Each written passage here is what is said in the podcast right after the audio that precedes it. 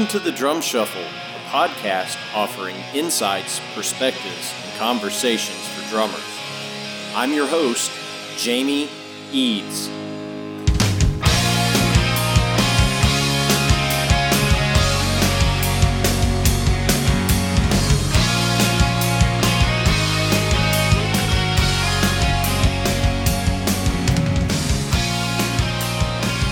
Hey, how's it going out there, everybody? Welcome to the Drum Shuffle. Jamie Eads joining you as I do each and every week. This is episode 85. Happy New Year. Hope everybody had a wonderful Christmas holiday season. Uh, hope 2020 is off to a fantastic start for you. It sure is over here at the Drum Shuffle World headquarters. So happy to be back, and we've got a great episode for you today. I'm going to be joined by the great Fred Eltringham right after this message from our sponsor, Los Cabos Drumsticks. The best kept secret for drummers is finally out. Los Cabos drumsticks may look like the sticks you grew up with, but these are not your father's drumsticks. Los Cabos Drumsticks is Canada's number one drumstick brand, and they are coming to a retailer near you. With operations in over 28 countries worldwide, thousands of drummers have already discovered the Los Cabos difference. Using FSC certified wood from Canada and the US, Los Cabos make the finest quality drumsticks, percussion tools, and accessories on the market. The best news Los Cabos Drumsticks offers you a ton of choice. They have 22 individual drumstick models and 14 percussion tools, many of which are available in three different wood types maple, white hickory, and red hickory. Red hickory comes from the center or heart of the hickory tree and has been independently proven to be both stronger and more elastic than white hickory without adding a lot of weight. While most drumstick manufacturers have shunned red hickory, Los Cabos Drumsticks has embraced it, becoming the only established stick brand in the world to offer a full line of red hickory drumsticks. To learn more about Los Cabos Drumsticks, visit them online at loscabosdrumsticks.com, follow them on Facebook, Twitter, or Instagram, and don't forget to ask for Los Cabos Drumsticks at your favorite retailer. Dare to be different. Join the Red Hickory Revolution with Los Cabos Drumsticks. All right, guys and girls, as I mentioned, uh, going to be joined by just one of the great drummers uh, in this day and age, Fred Eltringham. Of course, you guys will know Fred most famously uh, as the drummer in Sheryl Crow's outstanding band. Uh, he's been playing with Sheryl now for gosh, probably going on eight years, I want to say. And prior to his time in Sheryl's band, uh, Fred played in the Dixie Chicks. Uh, he was also a member of the Wallflowers, uh, played with Ben Kweller. Uh, Fred has just done a ton of great work, and he is super busy in the Nashville recording scene as well. And I mentioned that in our interview, but you know, just in 2019 alone, uh, Miranda Lambert, Willie Nelson, I mean, he just records with everybody, which is pretty incredible. Um, he also holds the distinction of having double drummed with Ringo Starr, Dave Grohl on some benefit and charity kind of gigs that we talk about a little bit. But Fred is just a great dude, getting a ton of great work done out there. Um, and it's it's kind of a funny story, but one of my dear old friends, Clay Fuqua, uh, who is originally from up here in Kentucky uh, is actually Fred's drum tech.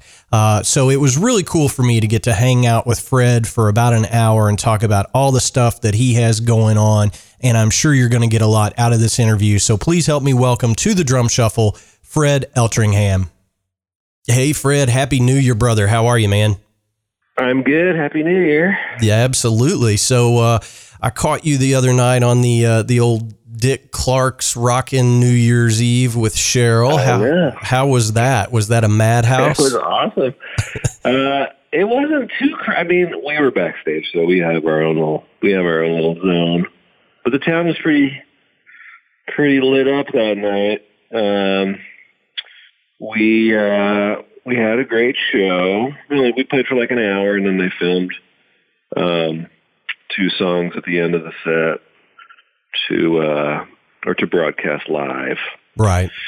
And that was my first time ever doing the Dick Clark New Year's Reckoning. I grew up watching that, you know, every year. So yeah, man. pretty awesome. And Ryan Seacrest is now, you know, he's the new Dick Clark. So Well, you know, I, I Um, could argue that he is absolutely not the new Dick Clark, but you know, well, in terms of his his uh, career yes, uh, arc, like he's you know he's he's setting him up to setting himself up to be that you know that, Yeah. that type of uh, celebrity. Anyway, he's, he's got 400 things going on. It seems like yeah. Well, uh, speaking of people having 400 things going on, man, you've you've had a had a busy 2019, and I'm sure 2020 is going to be be no different for you. Um, you know, I was just kind of looking through the projects you did, and in 2019 alone, I, I noticed, um, you know, Miranda Lambert, of course, Sheryl Crow, Rodney Crowell, Willie Nelson,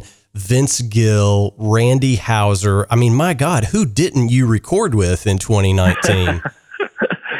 Lots of people that I wish I could have. Yeah. But, no, it was incredible. It really is. It's fun, man. I don't. I don't it's uh, yes, I'm very fortunate, and um, I've made a lot of good friends here and stuff. So I'm able to to keep kind of busy. You know, it's it's nice. yeah, Very man. nice. Yeah, for sure. Well, now you've you've been living in Nashville, um, it- and I'll probably get this wrong, but it, like almost 15 years. Is that right? We moved here in 2007. Okay, all So, right. So yeah. so 13 years this 13 year. years.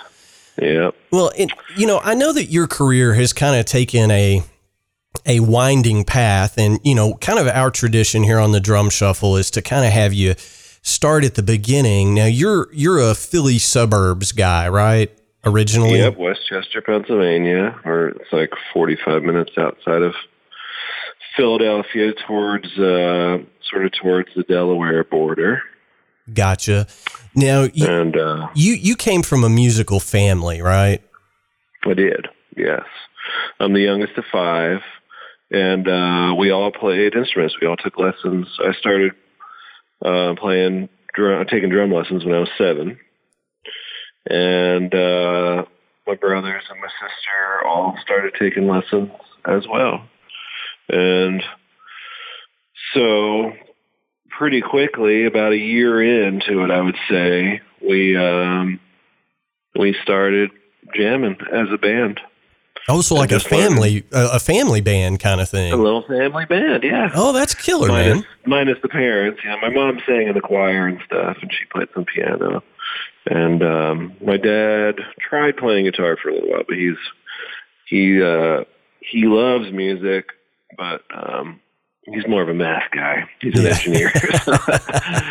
he's a brainiac. Yeah, well, that that's okay. Um, Yeah, no, it's great. And uh, so they were super encouraging for all of us, and we all just started doing it and loved it. And uh, yeah, about a year after, I, you know, I did the drum pad for about a year and all snare drum stuff, and then finally got my first kit, which was like a little blue Sears drum set, of course. which I think was made by Pearl, Pearl, but I'm not positive. And uh, and then a couple of years in, I graduated up to the CB 700s. As did everybody of that era. yeah, and I even put them all together and made one giant drum set. No, of course you did. I mean, that's yeah, that's just what we all did. Um, along with my rototoms. yeah, well, And then I had like yeah. two cymbals, so it was like a ton of drums and just two, two little cymbals. That's fantastic. Well, you know, I, I often joke with with people and I say, you know, I can tell how old somebody is. I know exactly how old they are if they say I had rototoms or I did not have rototoms, oh, right? Oh, yeah. I mean, you you, you That's true. Yeah, you can peg somebody within 5 or 6 years if if they had rototoms when they were a kid. So, that's true. I had them, and I also had octobans. I had a, a set of four octobans. That's awesome. So, so, I had them all going at once. It's at one point.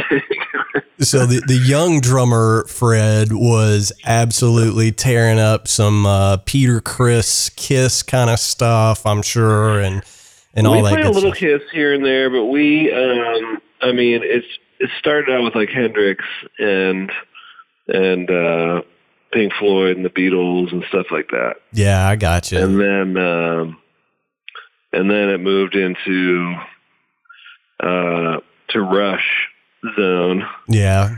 And uh, so that's why I had all the toms and all that stuff. I never could play those drum parts totally right, you know. Oh, but I yeah. tried. Yeah. I tried my best. Yeah, for sure. Well, I mean, I don't think any of us could, you know, but it was it was really about put, Well- putting on the record or the or the cassette or whatever the case may be, and just do your best, right? Yeah, pretending to be Yeah. pretending to be Neil Peart for for an hour. There was a kid in my neighborhood. I remember his name was Eric Gunther, and he was a sick drummer, and he could play all that stuff like perfect. And we would just go and sit in his basement and watch him play our songs. yeah, man. it was pretty insane. it, there's something to be said for that, you know, because I, I grew up much the same way in that, you know, kind of a not a big town, but kind of a small town here in central Kentucky. And, you know, when you Yeah. found a guy that was three years your senior that could play everything note for note, you know, my guy was Chris, Yeah. Chris Cheatham was his name. He's in Nashville uh-huh. now doing all kinds of cool stuff. But, you know, I used to just go to his practice space and watch him shred for an hour and I would steal all that stuff or, or try to oh, steal yeah. it, you know. And that's that's what makes you a better player at a young age is is picking up what other guys are doing. Yeah. Well, even at an old age, Yeah. that never that never stops. yeah. I mean, I say all the time. do. Yeah, I say all the time. If I go see anybody play, I'm coming home with some new idea. I always, you Hell know, yeah. and and Hell that's yeah. that's what's so cool about it. But you know, after it, correct me if I'm wrong here, and it's certainly your story, and I want you to tell it. But you know, after um, you know your school age days, you ended up at Berklee in Boston for a while. Is that right? Yeah, yeah. I moved to uh, Boston. I went there for the um, five week program first that they do in the summertime for people. Um, it's mostly for high school age kids, I think, but there's all ages that go to that and from all over the world. And um, it just uh, it opened my eyes up to a whole new world. And just being in a new city like that, you know, I was really scared. Well, yeah. Moving up there and just like I remember driving into Boston with my parents and just being like, "Oh my god, what have I done? All my stuff, you know." and uh but I did it and the 5 week program was really great. I had some cool um private instructors and I ended up I met um Abe Laboriel Jr. actually. he Oh, was there at the same time. Yeah. I saw him do a playing in a clinic with a bunch of teachers, and it was Noel Redding was the clinic Oh, wow. um, basis for the experience, and so Abe was up there, and we're the same age, and he was just like kicking ass, and I was like, oh my god, who is this guy? You know. So I just went up and introduced myself after their little performance and after the clinic, and uh, and then I would run into him here and there around school, and he actually was dating this girl who worked in the performance department, and um, she told me about some audition for her scholarship because the you know tuition at Berklee is really expensive. Yes, very. And um, so I was like, all right, you know, she's like, you should really, you should audition and blah, blah, blah. So those guys kind of encouraged me to do this little audition, and I went and did it. And uh, ended up getting a scholarship, not full scholarship, but a little partial scholarship um, to go back the next semester. And uh, so I did. I moved up there and stayed for uh, what ended up being like nine years.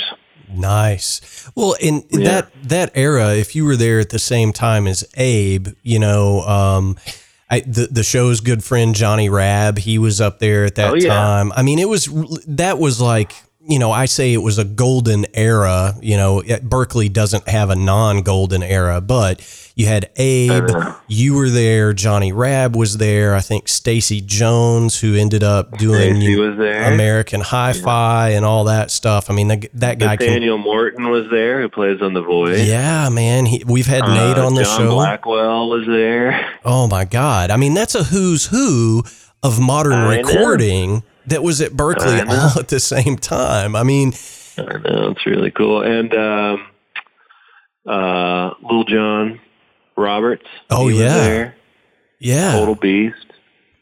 So I mean, and these guys would all just like be playing in the cafeteria and stuff, like doing these ripping jazz gigs. Or I'd run into Abe and he'd be like, "Oh man, come on down, I'm jamming with the teachers doing this little fusion thing or whatever."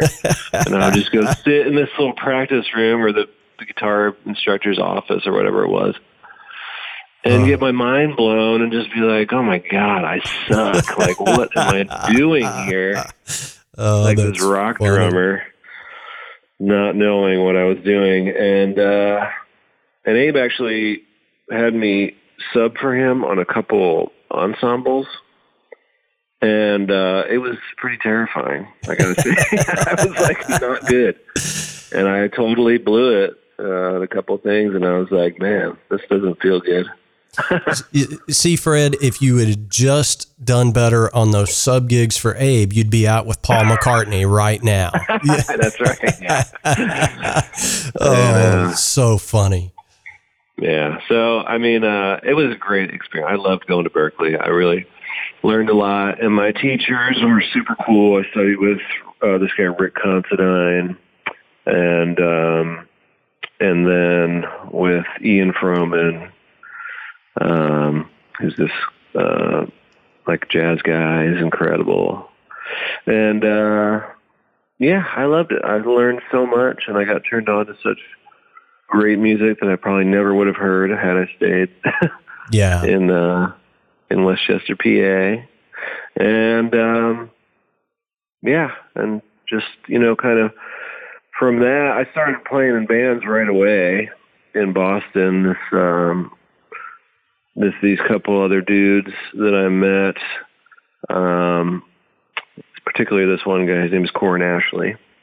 He's a bass player and a songwriter, and he had a band. Um, they were just losing their drummer or something, and he asked me to come and jam with them, and and uh, I did, and then we started playing. You know, they were already playing gigs around town, and uh, they were like power pop um, band, like you know, like Cheap Trick and Big sure. Star kind of rock and roll band. And then uh, just met a bunch of the scene, the rock scene in Boston was really incredible all throughout the '90s. There was so many cool bands and everybody was touring around in their vans, and we all had these little record deals and things, and uh, just playing constantly, and it was super fun. Yeah, well, and. Uh, I mean, I think a lot of a lot of the guys, and not to interrupt you, certainly, but you know, to kind of jump in, but a lot of the guys that were that were you know making up the core of that Boston rock scene at that time have all gone on to other things. You know, I mean, obviously we mentioned Abe, you know, he's out with, you know, Paul McCartney. He's been doing that gig for a long time. Um, yeah. You know, uh, we mentioned Nate Morton, who we've had on the show before, you know, doing the voice gig. Uh, Johnny yeah. Rabb is out with Collective Soul. I mean, it's just Mm-hmm. At that time, that was kind of the center of the universe. And, you know, you're a couple years older than me. And, you know, obviously I wanted to go to Berklee. And as you mentioned, it's very expensive. And, yeah. you know, so it just didn't work out for me. But at that time in the 90s, Boston was kind of the center of the universe for bands to form and then guys go off to do their own thing. And I think that's kind of the path you followed as well, right? Yeah, totally. And uh, you know, it just when you're in it and doing it, you're just kind of broke and playing music with your friends. you're not thinking about it in any of those terms about what it all means in the whole grand scheme, but you're just kind of like, oh my god, how am I going to, you know, pay my rent and uh, play gigs and keep my gear and not have to sell, you know, whatever. right. And uh, so, yeah, I mean, it was incredible, and um, we, you know, we just got in the van and toured and toured forever. And uh, this band, particularly called the Gigolo Ants, that I ended up joining. They are they were signed to RCA and already had a couple records out and stuff, and a little bit of success um, through some like song placement things and movies and TV shows and things, and um, so we just toured around in a van and opened for everybody, and uh, it was the best experience ever. Well, and it, I got to meet really great players out on the and cool bands out on the road.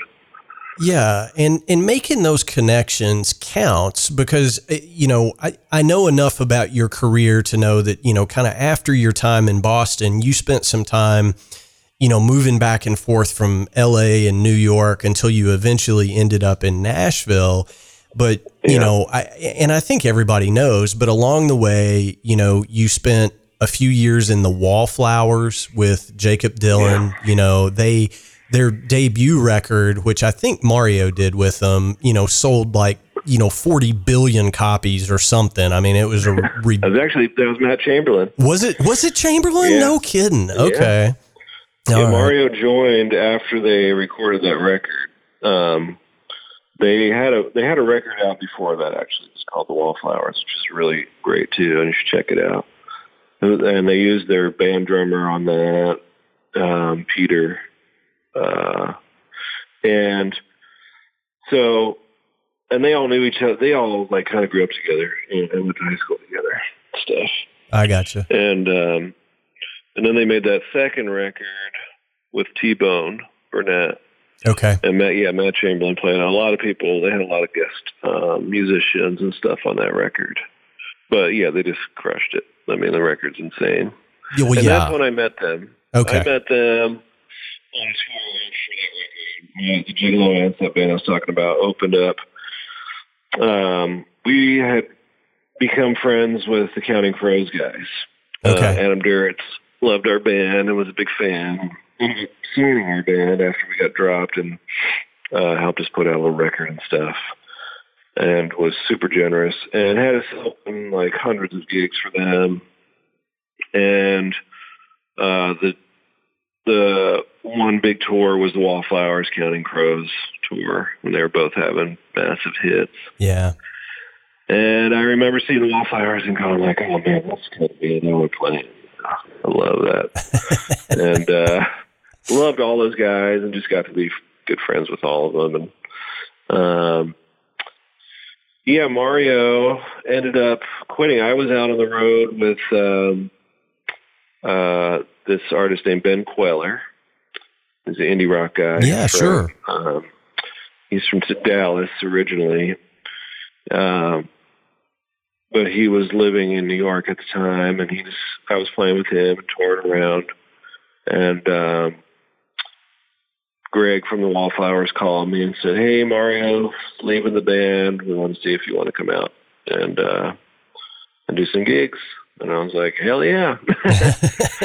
so we went on had some fun. Yeah, I ended up staying with them for like nine years, pretty much. Um, you know, there was some downtime in between, and I had to get other gigs, and um, so that's kind of when I I went in and got a gig with the Dixie Chicks. Right. And uh, during my time, I was still in the Wallflowers, but we just weren't doing it, doing anything. And I had to make some money. I had my second kid come in, and we were taking a sort of a hiatus.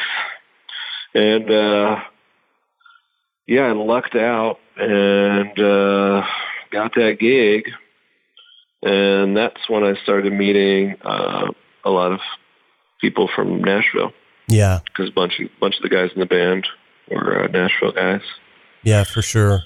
Well, so uh, let me ask this: the record that you did with the Wallflowers, um, I don't think many people know about that record because I th- I'm pretty sure the record label kept it a secret. Yeah, from Yeah. from from the world. Don't tell anybody. Yeah, don't don't tell anybody. The Wallflowers put out a new record this year. Um, Yeah, you know, and I you guys that. you guys toured quite a bit on that record, and I think that was the first time I saw you playing live.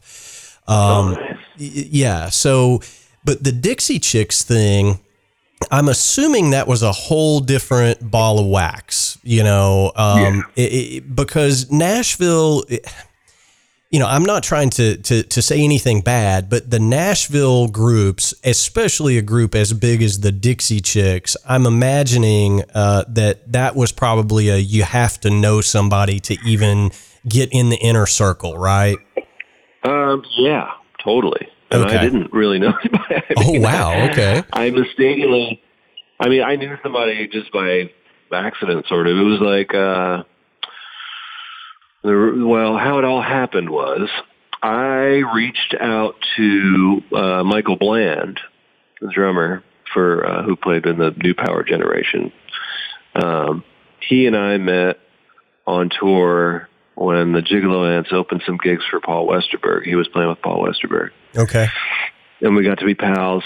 And uh, so I just text, I emailed him, and I was like, "Hey, man, Wallflower is about to take a break, and I need a gig. And so if you hear anything, just let me know." And he was like, "Oh yeah, cool. Oh, he uh, he had just played on a track for the Chicks a couple months prior, and they asked him to tour, but he couldn't do the tour because he had just joined Soul Asylum. oh okay, and uh, all these '90s bands, so awesome. But it is. um, he, um, remember how huge they were, Soul Asylum? Oh, I mean, God, they were yeah. huge, yeah, that ridiculous. that record, what was it, Grave Dancers Union or whatever? I mean, it just yeah, you know, and and, and Dave is a monster songwriter too, and I, I know. You know, I just don't know Awesome. why they never caught on past that one record. It's it's I know. it's amazing to me that they were here, and you know, you just thought, wow, man, rock has, you know, this great new Yeah, band out of rock and roll. out of Minneapolis, and then they were gone. Uh, you know, almost as fast as they appeared, which sucks. You know, it does. I know. I know. But anyway, so Michael Bland uh, hooked me up with the number or contact for the Dixie Chicks tour manager, and like I emailed him, and I was like, hey, and I didn't know much about. It. I only knew uh, I knew one song from the Dixie Chicks, "Wide Open Spaces." Yeah. and I loved it. I was like, "That's a great song." You know, I I think it was actually sort of a crossover. It, it was on VH1 and stuff, so I was like, you know, I knew it because I didn't know a ton of '90s country. Now, now I know who everybody is, but at the time, I was a rock guy, and you know, you know, it was like I, I you know, the you grow up knowing all the big. The massive country people like Johnny Cash and Willie and Dolly and Kenny Rogers and whatever Yeah. but uh and watching hee haw and that kind of stuff. You see all those you see all those dudes. Yeah. but um so i didn't know anything about the country world nothing. And i just reached out. He passed me along to the band leader uh david grissom great guitar player from austin. Oh yeah.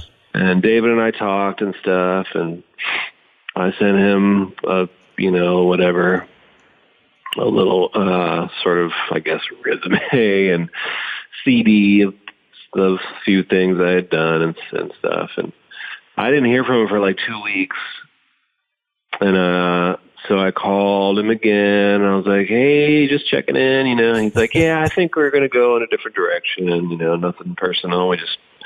had some other guys in mind that were trying out, blah, blah, blah. And I was like, oh, okay, cool. So I was like, well, I could just stop now or I could just give one more little chance. And I reached out to my buddy, um, Gary Louris, who is in a band called the uh, Jayhawks Oh yeah. uh, who I'd met through the Wallflowers, and he, I knew he, that he had written some songs um, with the Chicks for their new record. And so I just called him and I was like, "Hey man, you know, I I know this is, you know, probably a long shot, but um if you put in a good word for me with the chicks or whatever, you know, I'd love to try out for that gig and stuff. And so he did. And they called me like right away and said, "Come on, we're at the the village in LA recording, mixing the record.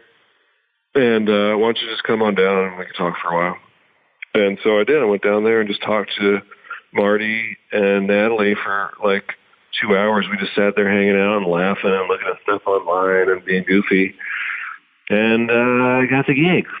Yeah. It was like, it was really yeah, that, that was the can can we live on a bus with this guy for the next eighteen months? That that's what that yeah, tryout was, you know. Exactly. Yeah, I didn't play or anything. You know, we just sat there and talked. That's and cool. It was really cool and um, it all worked out great. You know, I mean, had I gone in there and sucked on the first day, I'm sure it wouldn't have right. lasted. But right, yeah, Gr- Grissom would have been like, "Yeah, we we're moving in a different direction for sure this time. Yeah, we're definitely moving in a different direction." well, you know, um, I, well, I think what was so cool about you in that Dixie Chicks gig was I'm going to go out on a limb and say you were the only guy in a country band out touring around with, you know, some 19 late 1960s Ludwig standards on that, yeah. you know, at that time, which was really cool, you know, and only a total well, drum. it was my only care. well, that's a good point. But you know, only a total drum nerd would would check that out. And this is a perfect segue. I, have got to get this in. We got to plug our mutual buddy Clay Fuqua. Um, yes, Clay. At, at the time that you were doing that gig, playing those Ludwig standards, I had just bought a blue Strata Ludwig standard kit from Clay when he was at Forks in Nashville. Nice. And I was like, "Oh, this is He's so working cool." on one for me right now, actually, the blue one. Oh, really? Okay, He's cool. Clean one up, yeah. Cool. I I used he got me the Tom Tom recently. I used it on a some recording here yesterday. It sounds great, but yeah, that's funny. That's cool. yeah. So, those. but you know, your av- uh, your avocado strata uh, Ludwig, you know, standard kit that's the one that we see you with most often. I mean, I've seen it on the, you know, the Skyline Live thing or Skyville Live. Skyville, yeah. yeah. I've seen you playing it on there. It that's a yeah. great looking kit, but I know it's been modified pretty heavily over the years just to stand up to the touring, right? Yeah, that hasn't been changed really that much. Uh, maybe some. I think we actually we got it back to all the proper hardware, and um, yeah, so it's pretty close to the to the original thing. I think maybe we put some new uh, claws on the kick drum. Okay. And uh, but yeah, I bought that drum set in like '94 out of the window at Jack's Drum Shop in Boston. Cool. And um, yeah, well, you know, my, my babies. Uh, well, like I said, you, you were the only uh, you know modern country guy out with you know forty year old Ludwigs uh, when you were out with the chicks. You know, um, now w- was that a uh, was that a, a click gig and and all that stuff or? or yeah, yeah, yeah, they use a click. Okay. Um, and uh, there was a couple songs that had like uh, some uh, computer things running with it, but not too many, maybe two. And um, but they, yeah, they liked using the click live. I there was a few songs where I could just start the song and turn it off. Right. You know? But it's also it's a huge band. It was a big band. It was like nine people in the band plus them. So uh it's kind of good to have us all locked in, sort of. You know? yeah. It could it could get squirrely pretty quick, but um, yeah, it was, yeah, you know, yeah, yeah. So that was my first time using the click on a gig too, and no pressure. In ears. Yeah, no, no, yeah. no, no pressure at all. You know, we're we're, we're going to do a stadium tour uh, w- with a guy that we know is a good hang. We haven't heard him play. You're going to be using ears for the first time. You're going to be playing a click yeah. to a click for the first time. Know. So it's like okay, baptized by fire, right? Yeah, yeah, totally. But it was awesome, man. It all worked out great, and they were super fun, and uh, I made some, you know, lifelong friends, and um, like Audley Freed was in the band too. Oh no and, way! Uh, he was in the band at that yeah. time. Oh, that's killer, yeah, man. we both got it at the same time. So like, and we play with Sheryl together now, and yeah, um, we have done a lot of a lot of the same gigs. Uh, throughout the years. I got him in with Jakob's first solo tour and um, Jakob Dylan's first solo tour, and uh, we play with a bunch of people around town here together. We've done some of those Don Was house band yeah. concerts and things together, and so yeah, it's well, been, uh, it's pretty cool. Uh, of course, everybody's going to recognize Audley Freed's name from you know his time in the Black Crowes. I think that's you know when his name exploded into the conscious minds. But I'm going to tell you right now, those two Cry of Love records are probably two of my all-time favorite rock records. that's awesome. I mean, it's crazy how many people come up to him all over the world too, and. uh will say the same thing. Well, it's because those records were just, they were unlike anything else at that time. This would have been, you know, 92, 93, I guess. And it was yeah. just, it was different and it was so badass. I mean, it really was. I mean, I still, yeah. to, to this day, will put on, you know, that first record and just rock my brains out for, you know, 45 minutes. I, I love it, man. It is a gift. Yeah, it's just great great rock and roll. It is. Well, you know, you you're talking about Sheryl's band. I'm just curious, you know, when you went into that gig, how much of a connection between Dave Grissom and Peter Stroud was there there? Was there any bridge there cuz I know those guys are pretty tight with each other. Uh, yeah, actually, I think that is when I first met Peter. Was on that tour uh, with the Chicks because he came out. He was doing 65 amps, um, his amp company that he's no longer uh, a part of, right? Per se, like he'll go to the NAMM show sometimes and do demos and stuff for him, but his buddy kind of took over the whole thing now.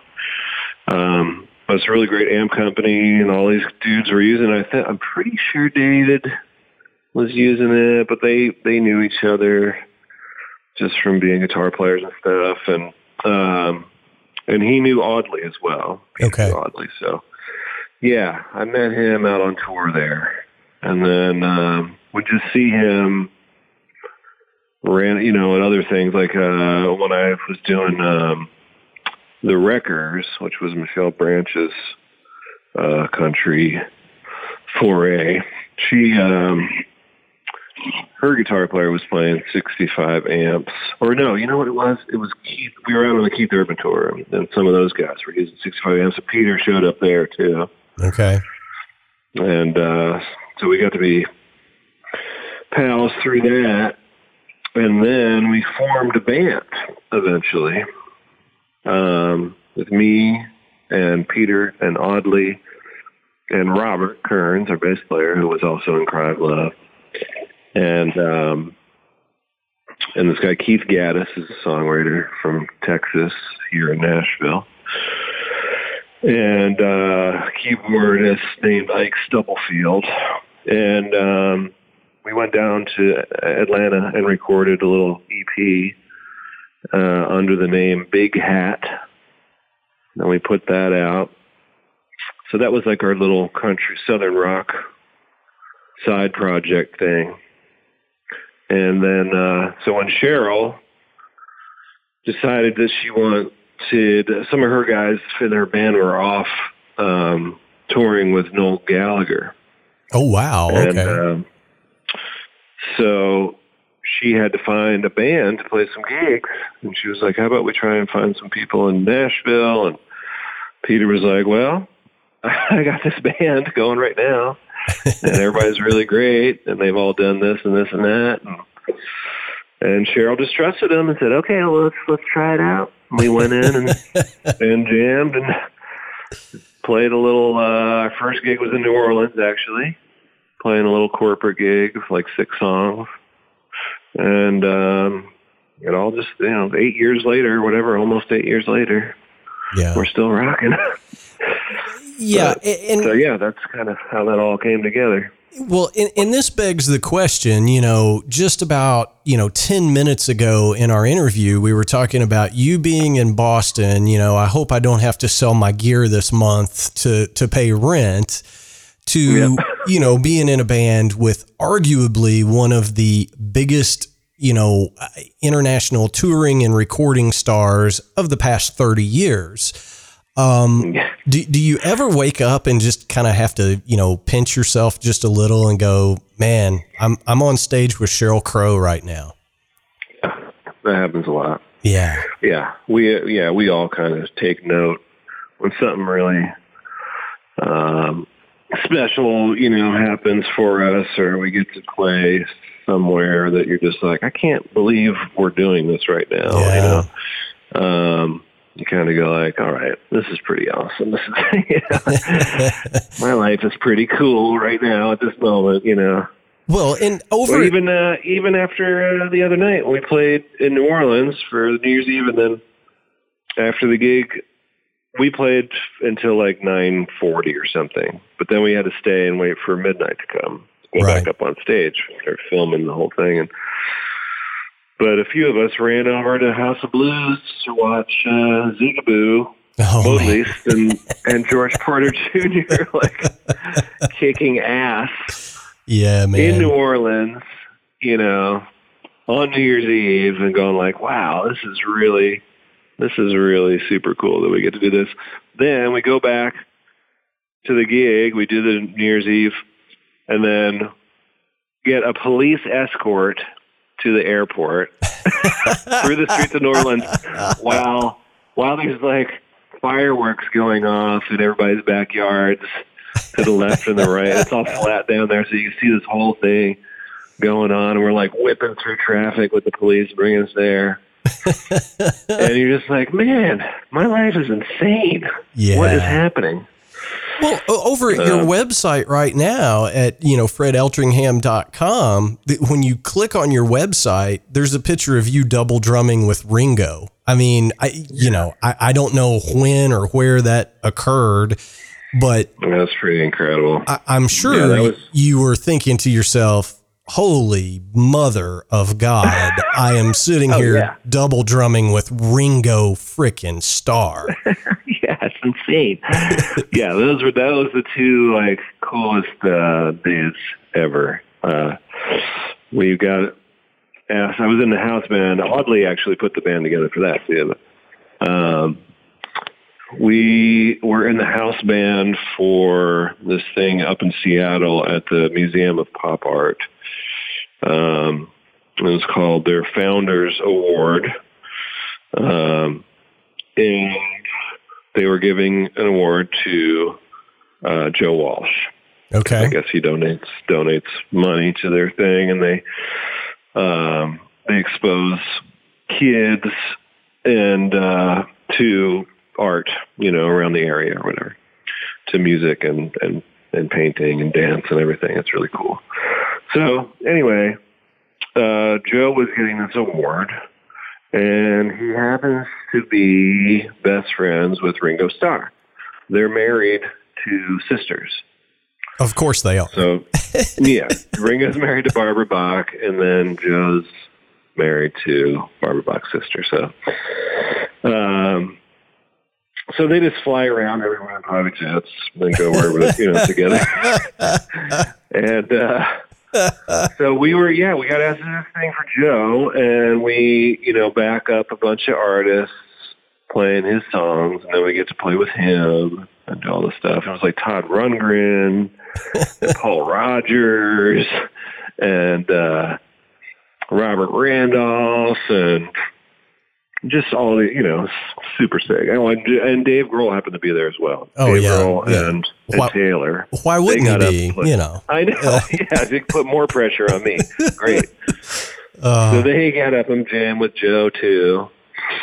Um, so we just played all these songs. Thereby, Ringo came to rehearsal, and uh, you know, like five minutes beforehand, so we thought he was just going to play the song by himself. Like they had, the word had come down, like, yeah, he's just going to play and like I would just play tambourine or whatever, which I was totally psyched about anyway. Yeah, that's like, wow, that, that's need to get to meet Ringo and I'll play tambo with him. yeah, that's fine. you know. Yeah, I'm not being greedy here. That's that's a Yeah, okay. exactly. I'll take whatever. Yeah, it's great. Then five minutes before they get there, his manager called and said Ringo wants to do double drums. He doesn't know the song. He he usually just plays double drums in his in his band. You know, he just that's what he wants to do. And they were like, "Oh shit!" So they're thrown together. I was like, "Yes!" Yeah, And, no uh, doubt. so they threw together another kit there. Ringo shows up. So sweet, just like bopping around like all Ringo-y and saying funny stuff and being real kind to everybody and just, you know, he's just Ringo. Yeah. And I'm like helping him set up his drums and we're joking around and stuff. And it's incredible. It's totally incredible.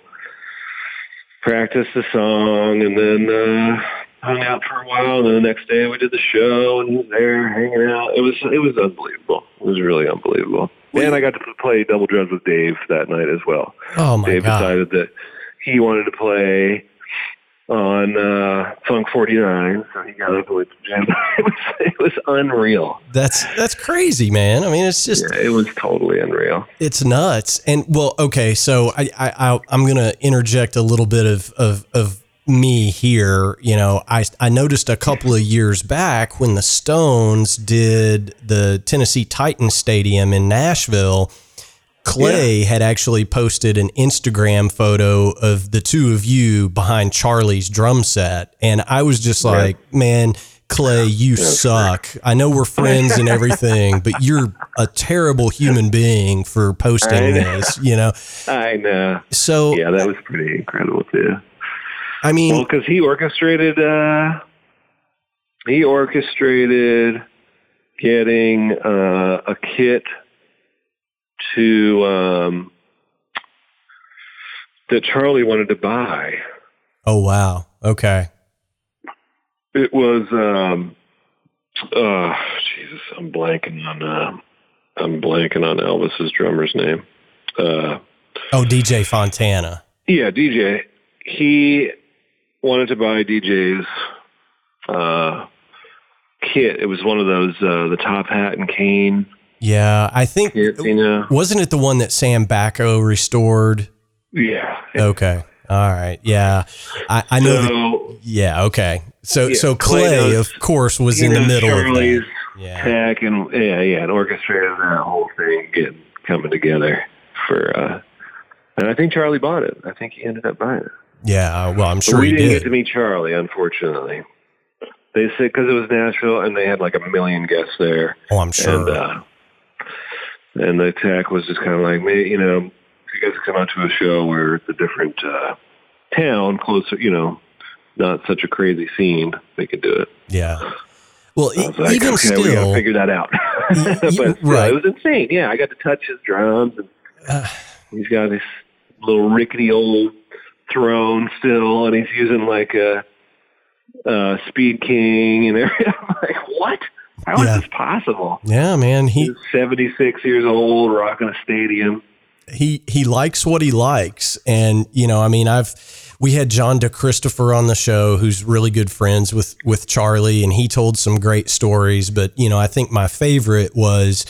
Charlie needed a new Speed King pedal, and I think he went to Don Bennett's shop up in the Northwest, right? And he was looking mm-hmm. for a new Speed King pedal. And, you know, so Don had lined up like 10 Speed Kings for him to try out. And, you know, he was, you know, messing with each of them. And he was like, well, I kind of like this one, but not that one. And, you know, Don was like, well, you know, I can adjust it. And he said, Charlie looked at him and went, what? He, he didn't know that Yeah. you could adjust the tension on a Speed King bass drum pedal. It's incredible. So he had been going around the world finding one that was set exactly where he wanted it. You know, he thought it just wore down to that point. And, you know, I said, but he's Charlie Watts. He doesn't have to think about this stuff. He's, you know, he's the drummer of the Stones. He, he why would he know about that? Right. I mean, so I, Really funny, actually. yeah, it, I mean, it's beyond funny. That that's one of the best stories I've ever heard in my life. But It's incredible. it is incredible, you know. But I mean, that's that's why you're Charlie Watts, you know. Yeah. So, Um, yeah. so I I want to get this in, you know, and I want to be respectful of your time, but I do want to get this in. I know you've got some gigs with Sheryl coming up, and and I want to plug one in particular. You're going to be up here in my neck of the woods in Lexington, Kentucky in April for a big show. It's the I think the first ever concert at Kroger Field, which is you know the old Commonwealth Stadium where the the University of Kentucky Wildcats football team plays. It's Sheryl Yeah. and Chris Stapleton, and I mean it's just an insane lineup. Uh, so I, I yeah I want to plug that. So wh- what's the pre-production look like on that? Have you have you seen anything yet? Because that's a big bill. don't yeah, I don't know. I have no idea, but it's gonna be it's gonna be super fun. Yeah, Yeah, we I- love all those guys. We're actually playing a bunch of shows with uh, with Stapleton this year. So I'm excited about that. He's he's kicking ass. So, yeah, for sure, man. um, and I know that I think Jason Isbell's on that as well yeah. on that concert. But uh, yeah, it's going to be super fun. Well, we got to have you come out to the gig. Well, I, I would love to, um, and if you're offering, I'm gladly accepting. Um, you know, I would would love to get together and have a cup of coffee with you. You know, I, all these mutual connections that we have, it, the fact that we've never met in person is is honestly kind of amazing. But I know. you know, I it's know. it's crazy. But everybody's so busy. I mean, you know, it's Yeah. in this day know. and It's age crazy. In the music industry, if you're not in motion, you're you're dying kind of thing. I mean, it's just like you're you're a slave to the road now. You know, it used to be about oh, Yeah. let's sell the record. Now it's not that at all. It's it's let's stay on tour kind of thing. And you know, I'm Yeah. I'm pals with Jason's drummer Chad, and you know Yeah, we awesome. yeah, he's a great player, but we caught up with them when he did his Ryman residency in October and Oh, killer! Yeah. and hung out with Chad for a few minutes and you know, he was literally like they had a couple of weeks off, then it was into the studio with Dave Cobb to get the new record together and then it was go do one of the cruises, you know, and Yep. you know, it's Yeah, just never it never stops for anybody. But so that's, that's what you got to do, though. I Yeah. mean, that's, that's just you know. And uh, luckily, like Sheryl's thing, we mostly tour in the summertime. We do play gigs like every month, but um, we're not out doing like crazy touring like that, or even or even like weekends every weekend. Or it's more because she's she's a single mom and she's got kids, you know, and they're in school and everything, so she's got to be around for them as much as possible. And uh, it was kind of a nice little schedule, you know. It's like Yeah. we do a ton of shit. We do like tons of stuff always, but uh, it's kind of spread out a little bit, and it doesn't feel like we're just gone all the time, which is nice. Yeah, for sure. But I mean, you stay really busy with the studio thing too. So when you're not on the road, I'm I'm guessing, you know, are you doing a session a week, uh, or are you even busier than that? Oh yeah, it's probably more than that. Like, uh, yeah, at least a couple things a week, if not more. And you know that all goes in phases too. You know, there's certain times a year where it's busier and, and stuff like that. But, um, yeah, I mean, I just it's it's really nice. And now I got my I have a place at my house too to record, and um, so that's been picking up more and uh, you know people just send tracks and and uh, send them wave files back of, of stuff, and I really love doing that. So Now, yeah, are, it's constant. It is constant. are are you doing any teaching on the side as well, or or are you? You, I'm, I'm guessing you're probably okay with just the Sheryl gig and the Skyville live and, and doing your studio sessions, but do you teach um, at all? Uh, I don't. I don't know. I'm not really a teacher. I, I mean, I'm. I enjoy talking about it and stuff. And if somebody wants to hang and talk about drums and concepts and things, I'm happy to do it. I wouldn't consider myself really a teacher. Um, and like someone actually just contacted me the other day from England, and they were like, "Hey, can we do a like a Skype lesson or whatever, Facebook or something?" And I was like, "Yeah, sure. You know, I'm, I'm happy to to do that stuff." Um, but I don't I don't claim to be any kind of like teacher or anything like that, you know. Yeah. So so in other words, you're not going to say, "Okay, go to page 36 of stick control and we'll work through yeah, yeah, exactly. Let's work on some syncopation here. Yeah, for sure. Um, but I, I would, you know, I'm, I'm always open to sit and talk about drumming and, uh, and, and music. yeah. Well, and you know? you know, and and that's the the super cool thing. You know, I mean, I reached out to you, I don't know, a, a week ago, and it was like, yeah, sure, man, let's do it. You know, and you yeah. know, shame on me for not doing it before now, but you know, I saw you, like I said, uh, on the New Year's Eve thing, and I was like, you know, man, I, I'll just name drop Clay, and you know, surely Fred will be like, oh yeah, cool, let's, you know, I'll, I'll like, find an that? hour. Yeah, yeah, right. Who is that guy? Who? But yeah. you know, yeah, keep him away from me. Yeah, that's right. So, uh, but anyway, I, I really do appreciate you taking the time to to do this and come on. Um, yeah, of course, I'm glad to do it. Yeah, man. Well, one of our traditions here, I'm gonna. This is the part where I put you on the spot. You know, so this this will really require some brain power. But we ask okay. all of our guests for a good piece of advice and you know, I mean, I think, you know, we talked about your career path has kind of, you know, taken some twists and turns, some moves from LA to New York, back to LA to Nashville. You know, you've, you've been around, you were in Boston for a while. Over all these years and these amazing gigs that, that you've done, you know, what would you say to another drummer or another musician that would help them in their day to day life? Um, well, I guess, you know, uh, different things make everybody, uh, different people happy, you know. So you just got to try and find uh, the thing that's going to make you happiest. And, and, uh, and just, you know, be true to what, uh, what you want to accomplish as a musician or, or, or whatever, you know, or in, in life in general. you know, yeah. you just got to, uh, you know, you, what you do with your life reflects, it comes through your music and everything.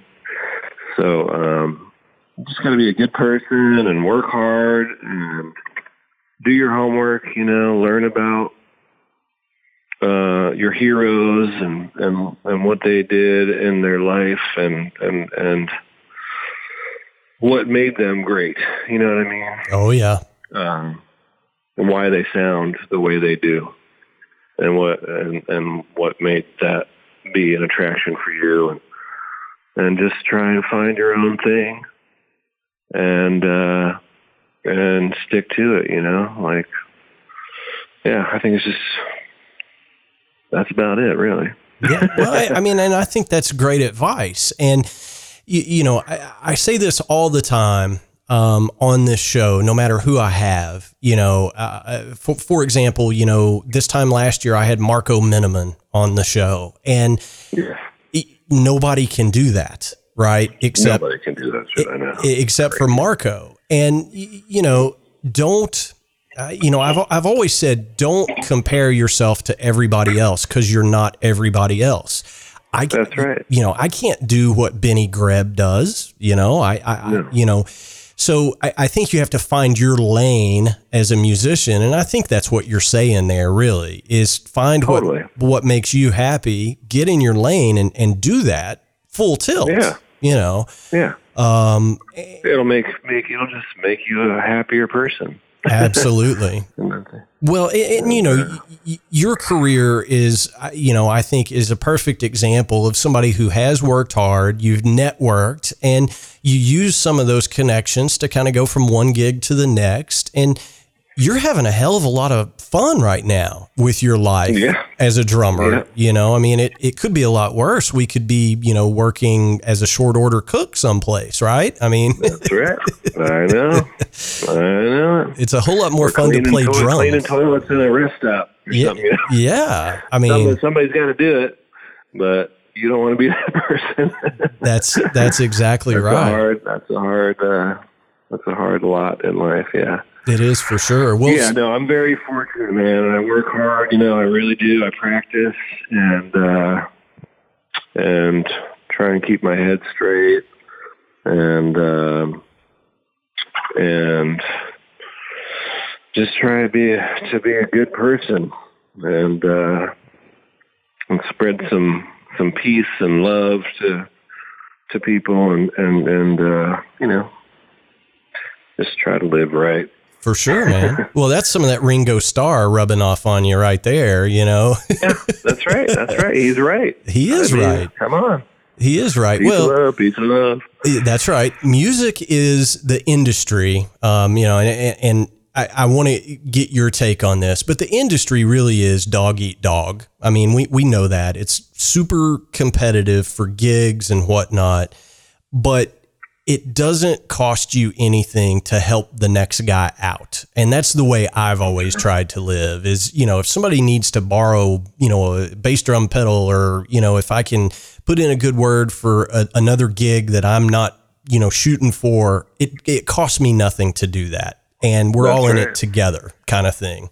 That's right. I do that all the time. Yeah, for sure. Well, and l- let me just, I, I don't want to leave any gray area here, Fred, you know, and, and I don't, and, and I, and I don't want to, you know, uh, um, you know, nudge in on my buddy Clay, but if you ever get the flu and you're about to double drum with Ringo, call me, man. I'll be on the next plane to wherever it is you are. Okay. You got it. all right. Yes. That's a deal. you know, I don't want to wish any ill will on anybody, but you know, if if you're if you're double drumming with Ringo and and don't feel well, just just say you the know the word. crabby thing is?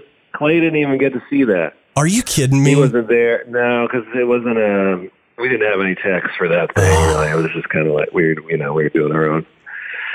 And uh, And he still talks to you after that? Another day, there was actually another show where we uh, we got to perform for Ringo was getting an award. This was like last year. Uh, he was getting a humanitarian award from uh, UNICEF.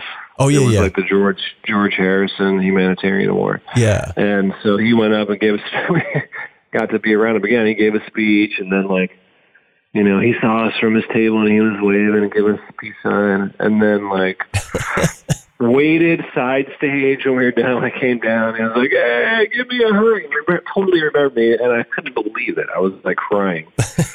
and Clay missed that one too. Clay Oh, had some kind of, uh, I think it was some kind of family thing that he, he had to miss it, unfortunately. Oh, But um, yeah. well, you know, I, Clay. Someday, someday. I gave Clay a bunch of grief when he was teching for Jay Bellerose. Um, they were doing the Grammys, and he got to hang out with Paul McCartney. You know, Sir Paul. Oh yeah. And he was like, you know, during rehearsals or whatever, he, he just kind of walked up to him, you know, and I was like, well, what'd you say? And I, I, if I'm remembering it correctly, I think Clay just said, great job on Let It Be or something like that. I mean, it was something, something so totally funny that, that Clay would totally say, you know what I'm saying? So, um, you know, Clay is good people, man. I consider him a brother and you've got yourself one hell of a drum tech. I know that. So. I know he's my. He's the best ever. Yeah, a sweetheart. I'm gonna have to get him on the show to tell some some Fred stories. You should actually. yeah, I'm I'm gonna that have would be a good. Uh, that would be a good little conversation. He's had a pretty exciting time too. yeah, for sure. I'm gonna I'm gonna have to call him. We'll we'll talk about every mother's nightmare and you know the the Memphis hair metal days. He's done a little bit of everything. So I know he sends me pictures every once in a while, and it's pretty hilarious. yeah, man. Good Yeah, stuff. Yeah, for sure. well, Fred, man, thank you again so much. Uh, I hope 2020 yeah, is pleasure. just a great year for you, and we'll we'll have to do this again sometime, man, uh, for I sure. would love that. Yes, please. That would that would be awesome. Thanks, Jamie. Hey, no problem, man. I appreciate you taking the time. We'll talk to you real soon. Okie dokie. All right, see you, Fred. Thanks, buddy. See you, man. All right, everybody, that's going to wrap up episode 85 of the Drum Shuffle. As always, many thanks to Fred for taking time out of his busy schedule. He had a little bit of downtime at home in Nashville with his family. Uh, so I appreciate him taking an hour out of his busy schedule to do this. Uh, it, just a, a great hang, I thought. Thanks to each and every one of you for listening to the show. We simply cannot do it without your support, and you do that by listening. If you like the show, give us a thumbs up, a star rating, a review on Apple Podcasts, on Spotify hit the subscribe button on whatever platform you use to listen into the drum shuffle. It helps us more than you know, and you're certainly not going to want to miss some of the guests that we have coming up. Here over the next few weeks, we're going to be joined again by the great Dena Tauriello. Uh, she is now on the Little Shop of Horrors Broadway show. We're working uh, to get our schedules together to get Dena back on the show. Uh, Rod Elkins from uh, Tyler Childers Band is going to be joining us here before too long. So we're working on some really cool stuff to have great guests on the show. So if you like it, hit the thumbs up, give us a rating, a review, hit the subscribe button. That's all we can do uh, to ask from you guys. Now, if you like the show, you want to send us a message, we do answer every single email we get, the drum shuffle podcast at gmail.com. Our web address is thedrumshuffle.com, and you can find more information about me over at jamieeads.com. While you're there, click on those social media links, like us, and follow us there. We appreciate that help as well. I hope everybody has a fantastic week out there. So until next time, may your heads stay strong and your sticks never break. Cheers, everybody.